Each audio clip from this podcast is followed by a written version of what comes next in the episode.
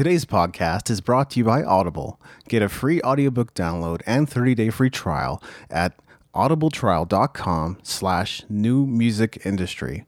Over 180,000 titles to choose from for your iPhone, Android, Kindle, or MP3 player.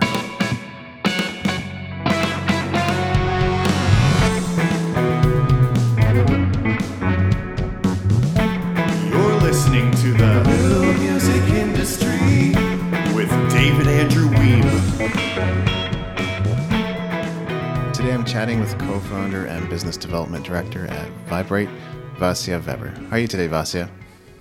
Good. How are you? I'm great. Thanks so much for joining me. Awesome. I think we're going to have a good conversation today about the IMDb for the music industry. You know, it seems like people are only just beginning to understand the value of data in the industry. It's a foregone conclusion in, in some of the other sectors out there, but I think its value isn't properly understood in music. So tell us about Viberate and why it was created. So it was first created as a pet project because our background is in music management. Um, so myself and my other co-founder, uh, we've been managing a world famous techno DJ, Umek, uh, for years. And this when it was still in the times of MySpace and Google Plus, so it was quite a long time ago. Um, we were advertising a lot. We're investing a lot of money into his uh, presence. Um, and back then, it was still Facebook was still very effective um, place to be and, and to invest money in. Uh, but we couldn't figure out how those investments are actually reflecting in the DJ's uh, career. So it, was he more popular because we invested money into advertising? And that's why we started a simple social media measuring website. It was called topdjs.com back then. And we were measuring just simple social media metrics. So how many followers you get a certain DJ is getting in a day or a week or a month. Um, and we did this for a thousand DJs that we entered manually into the database. So we're measuring Facebook, Twitter. Like I said, back, back then it was still MySpace and Google Plus and Instagram. And it just took off. So we opened up the database and in a matter of over a year, we got 30,000 user generated profiles. So people were adding new DJs into the database because they wanted to see how, how they're performing in terms of popularity. And then we saw an opportunity. So we we followed the market and we we raised some money. So at the beginning, our angel round was one million dollars, and we went away from just measuring uh, popularity of DJs. We said, okay, let's go to all genres. That's why we created Viberate, and the, the name actually derives from rating the vibe. That's why the extra e in the middle. Um, and yeah, and then the years go by, we again raised some more money, and today Viberate employs 65 people full time in our offices in Ljubljana, Slovenia, plus around 60 more all across the world. Uh, those are mostly those are mostly contributors across the world because the database is crowdsourced and curated.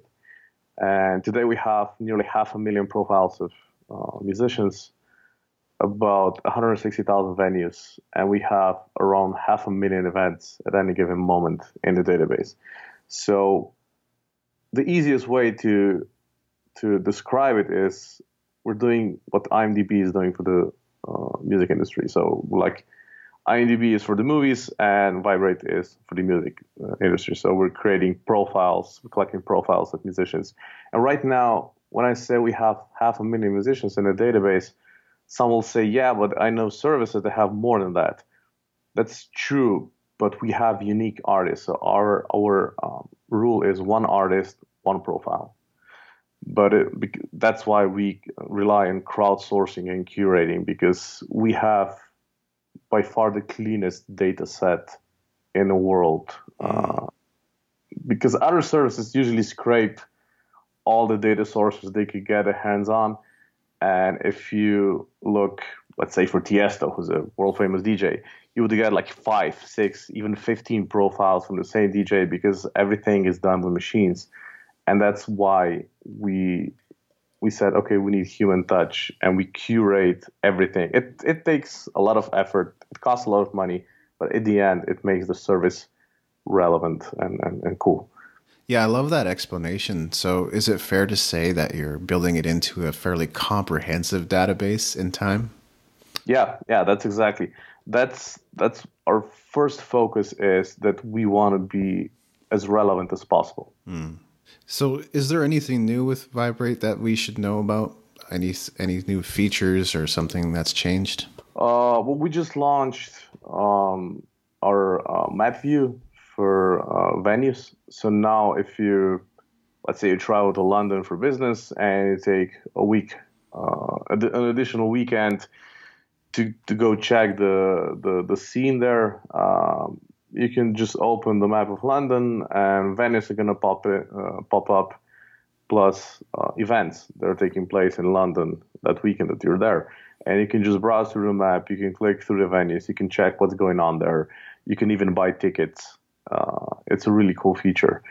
Um, plus, we just recently launched a festival app platform. Um, we have right now we have around 4,000 festival profiles in the database, and festivals can claim their profiles, and then they can create their own mobile app without any coding knowledge. So they they just need a few clicks, and we do the rest and that they can offer iOS, iOS and Android app to their festival uh, goers. And it's a it's a really cool feature. It's a subscription based service, so there's no starting cost for festivals, and people love it. We did a pilot launch with five festivals, and 80% of all festival goers downloaded the app and, and were using it like crazy. And all of a sudden, it becomes the festival's main communication channel uh, with with their clients. Um, it's it's a really really cool feature.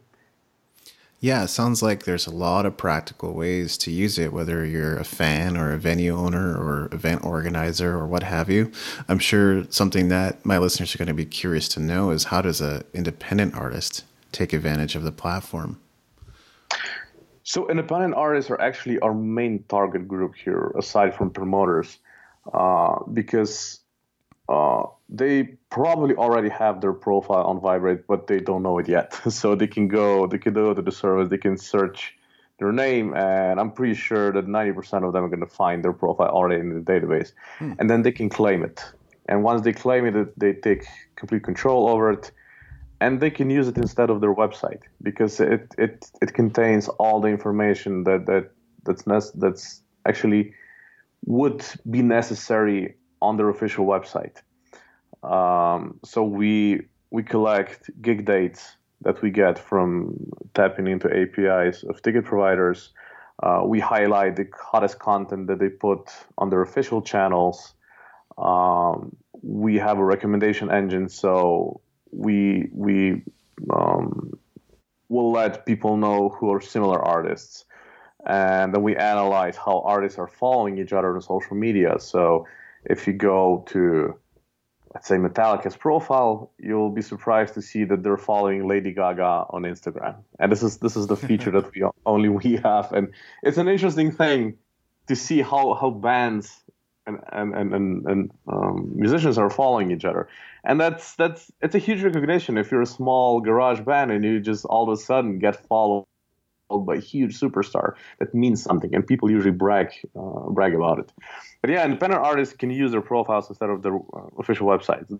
They can send their link, the, the link to their profile to promoters, say, hey, this is me, this is my stuff here, check me out, why don't you book me? Um, one of the our co-founders, the DJ I mentioned, so he's he's really a high-profile techno DJ. We deleted his his um, official website, and now if you type in umek.si, which is his name, it's to redirect you directly to his Viberate uh, profile. So that's right now that's the biggest advantage. So you can you can have your website it's already done. So you don't have to you don't have to do it yourself. You just have to register a domain, redirect it to your Viberate profile, and, and you're done. And you don't have to update it. You just keep doing what you're doing. So keep uploading stuff your YouTube channel uh, keep updating your Twitter, your Instagram, and we're gonna filter out the hottest content, so the content that your fans are mostly engaged with, and we're gonna it's gonna pop up on your on your Viberate profile. maybe I'm reading into this a little bit, but uh, it certainly seems reminiscent of MySpace, right? Like one thing I remember talking to venue owners and event organizers, they liked that artists were able to kind of have everything on one page, which made it easy for them to decide whether or not to to book this artist. Uh, mm-hmm. Yeah, this kind of seems a little bit like a throwback to that, except much cleaner and nicer. Yeah, MySpace had a horrible user experience. it really did. Yeah. but it had it, it had its advantages in terms of like growing your fan base and, and so forth, right? Which is why artists kind of tended towards it. So I think we, you know, it's high time that we we should have some kind of platform that replaces it because uh, uh, Facebook is a powerful marketing platform, but it's just not doing doing the job that uh, MySpace used to do for artists. So, yeah, yeah, agree, agree. Yeah. Uh, so, like, before we got into today's recording today's conversation, we, we talked a little bit about blockchain technology and and as you mentioned, you know the Viberate platform is not fully blockchain yet, but you are taking advantage of uh, cryptocurrency, and you know this is a discussion that is certainly growing in the music industry now. Some are even kind of holding up blockchain as the answer uh, within within the music industry. But uh, what are your thoughts on that? So yeah, blockchain can solve a lot of problems on both sides. So the segment and live segment of the music industry. And there have been a lot of takes of, of uh, um, solving the whole royalty distribution problem using cryptocurrencies, but a lot of projects kind of just died out. Yes. Uh, along with, with the arrival of, of bear markets in early 2018 uh, we're still alive and kicking. So we're um, we did raise uh, um, a significant amount of money uh, at the end of 2017 through uh, the release of our our token. It's called VIB VIP token. And the first role of the token was that if you were adding profiles into our database or curating the information on existing ones, you could earn our tokens. And a lot of people took advantage of it. So a lot of people just some they quit their day jobs to become full-time curators and contributors for Viberate. And there still are. Uh, yeah. A lot of we have a lot of contributors from Venezuela. Uh, because they have a horrible economic situation there, and they, they saw the opportunity to to earn money by helping us grow and grow the database and list and map the whole global live music ecosystem. So you have a lot of people that know a lot about music in Venezuela, and this is this is how we how we started using cryptocurrencies. But now uh, we have really interesting plans for the future um, in terms of privacy and taking control of your own data as an artist. Uh, so we're testing out a feature that will allow musicians to claim their Viberate profiles and to move them on the blockchain. So they will control what kind of information they want to share with whom they want to share it and for how long.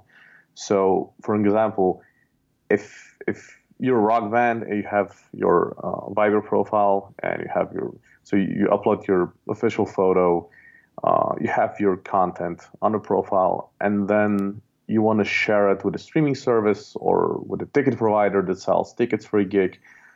So you say, okay, I, I will allow Ticketmaster to use my profile photo and my gig history and some of my videos that I put online for until next Saturday when my gig takes place. And after that, I don't want to share this with them anymore. Uh, so this is something that we're gonna start testing um, late this year, and it could be quite a nice feature that mm. that will give full control of their data back to, to artists. Because in our experience for music management, we know how hard it is to keep control of of what kind of stuff people and, and, and, and, websites and services are publishing about the artist that you represent or about you as an artist. Yeah, I think it's great that there are people going through tough economic situations that are able to take advantage of, of something like this. And it's actually a lot mm-hmm. of fun, I would imagine, the, the one being able to contribute to to a project like this. Now, you mentioned you talked a little bit about the trajectory that you followed. You know, you you started kind of promoting a DJ, and then that kind of turned into to an opportunity that you saw to to leverage data in the music industry. But uh, in your bio on LinkedIn, you talk about the fact that the music industry turned out to be an endless field of business opportunities, which I'm sure like some people looking in don't necessarily uh, feel that way. But what do you think you were seeing that that others weren't? Well, it's music industry is probably one of the hardest fields uh, yes. To be in as a startup. Uh, Mark Cuban said in one of the episodes of Shark Tank that uh, he invests into a lot of fields, but he avoids music as the plague. Mm. that really caught my attention, and I completely get where he's coming from. It's a really tough industry to really make to make money in, and it's tough to make an exit as a startup in the music industry. And we all know Spotify is by far the biggest uh, music company right now. Yeah. I think I, I read somewhere that they they get 20% of all of the recorded music revenue. So 20% of everything wow. in the world goes to Spotify. And they still fail to make profit. Yeah, there's still and money. This is, this is a, yeah, this is losing money. And this is a good example of how tough it is. It is here. But we see ourselves not not necessarily as a music startup, but as a data startup. So mm. our, our main business is data. Uh, so we analyze about a billion data points per month uh, for all our entities. Um, and it, it, it, if, if you're a data company, it, you can be a data company in, in medicine and healthcare and education in automotive industry. It doesn't matter. It's, it's data. So um, this is where we found our opportunity because we see that especially the live music segment and the professional part of the music uh, industry, it, it kind of got stuck in the 90s. So it's it's really low tech, and it's a lot of wiggle space here to improve services, to give data to promoters to to improve their decision making, because most of the promoters are just going to book artists based on gut feeling or or on they, they're going to book artists that they like, and if you want to make money as a promoter, it's you have to book artists that are popular for people, even if you don't like the music that they do. Yeah. Um, it's if, if you're a professional, then it's if if the, you're out there about the money. Of course, you're gonna give priority to artists that you like, but you'll have to spread your horizons and, and just see ask people what what they like. And this is something that that we're actually offering. Uh, popularity metrics. So promoters can use Viberate to find out who's popular, who's getting traction on social media, on streaming sites, and then contact them and, and negotiate a booking.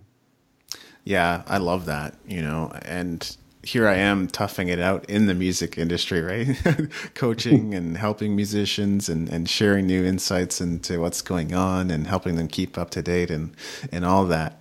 Uh, but I guess my attitude is, hey, if it is the, toughest industry, if I can make it here, I can make it anywhere. But yeah, uh, I'm a smart true. guy. I'm sure I could, I could, you know, be in some other niche if I, if I wanted to be. Another thing your bio mentions is that you're you're a copywriting and creative processes guy.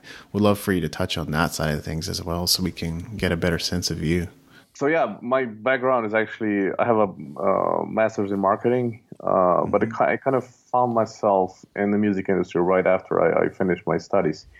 Uh, so I joined uh, an event management company that later morphed into a uh, music management company because one of the co-founders of the agency is a world famous DJ Umek. So he he played Ultra main stage, EDC Las Vegas he was a resident in Ibiza for a couple of years. Uh, so he's all over the world. He has up to 120 gigs per, per year. And so we went from being marketing guys to being music managers, and we had to learn everything from scratch. And it was fun. It was a fun ride. Uh, and we learned especially about a lot about the pains of the industry. And Viberate actually was brought to life because we tried to solve the pains that no other services were solving. So we said, okay, if no one's going to do it, let's let's let's try and do it ourselves. And this is how how we how we came here. So we're always looking for insights into how you know a musician or a music entrepreneur listening to this show can take their business, move forward with it, and, and create better results. And so we're always curious to find any insights we can find. So next few questions will will kind of pertain to that. But what are the mm-hmm. greatest challenges you've overcome as an entrepreneur? Getting if you're a Eastern European company, Eastern European startup, we don't have a really live uh, startup scene here. So not a lot of startups coming from Slovenia. Uh, and the first major uh, obstacle we had to overcome was raising money because there's unlike in Silicon Valley, there's not a lot of capital going around here. So we had to hustle a lot to first get our seed round. Um, and we still do. I mean, we're currently we're in the middle of raising our Series A round. Uh, of course, we have to go outside of our country to to get a capital, but it's it's a big challenge. Um, and second of all, coming from a small country, if you have to build a relatively large team and 65 people that are working in our offices, it it's a large team. Uh, and if you're coming from a small country, it's it's hard to find people that, are going to work for you. So yeah. you have to hire engineers, and there's not a lot, not a lot of engineers in the country that only has two million people. So what we did is we we invested a lot of money in our offices. So we have really cool startup like offices. So uh, we have foosball, we have pool tables, we had a 3D driving simulator. We even had a shooting range for a couple of months, and then we had to throw it out because we need room for, for a new conference room. Um, so yeah, we do we do all kinds of startup stuff that's usually Silicon Valley companies do to attract people that that come and, and, and then work for us. Um, and yeah, raising money was was always tough, and I, I my my wife and I moved to Silicon Valley for four months and when we came there, we we realized that we don't have any contacts. So no one was gonna pick up our calls or return our emails, and we didn't know what to do. So what we did then is we rented a car. We went on Crunchbase and we printed out a list of all the VCs that have ever invested in a music company, and we just knocked on their door. So just we just paid him a visit wow. unannounced. it was at the at the beginning it was scary, but then we noticed that each and every one was really positively surprised that there are still people that are gonna hustle the old school way without an intro. They're just gonna break into their office and say, "Hi, this is our pitch," and yeah. it was it was a nice it was a nice and, and it's an interesting story and we actually got quite a few leads um, people accepted us. They they they they, they did intros for us. Um, it was a nice thing, but it's it's a really hard business.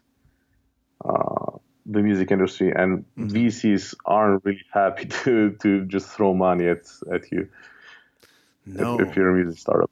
No, yeah. and even just getting people to understand something so high tech, at least you know that's the that's the point on which I relate or sympathize a little bit is because in in Calgary, really the oil and gas industry is, is the biggest. So if, if you want to be in Calgary, most people are all about the oil and gas jobs and and what they can accomplish there. So there's not a whole lot happening in in tech and entertainment and music. I mean, there's some incredibly talented musicians out there, just like there are anywhere else.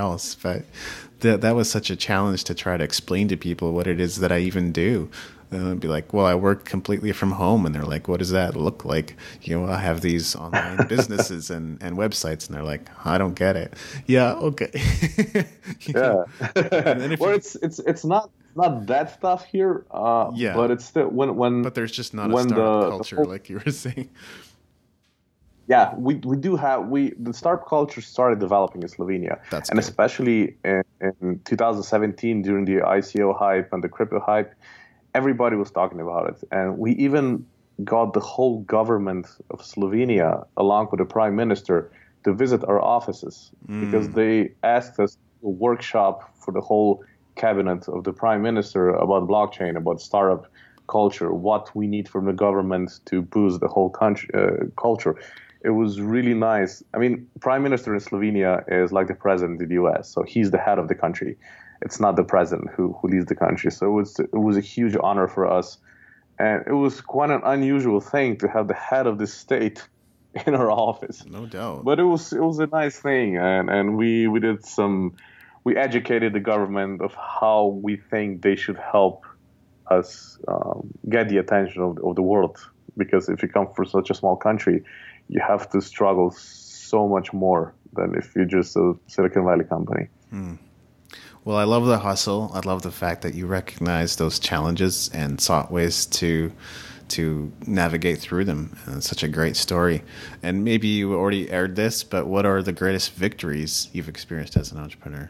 Well, I think that it was the when when big acts started claiming their profiles. So the first one was the first superstar act was Linkin Park. They claimed their their on Viberate, and it was it was a huge recognition for the for the whole team. So the whole team was really fueled by that. And then others started coming. So Robbie Williams, uh, the Chainsmokers, uh, Red Who, a bunch of big DJs. And every time we get a high profile claim, the whole office is really, really psyched about it. And it, it's just the ball, the ball started rolling. So right now we're getting up to 100 claims per, per day. And that means a lot for us. And that, that means that we're getting traction, we're getting recognition. And sooner or later we'll, we'll become a standard for the music industry. Uh, so yeah, high profile recognitions definitely mean a lot to us right now.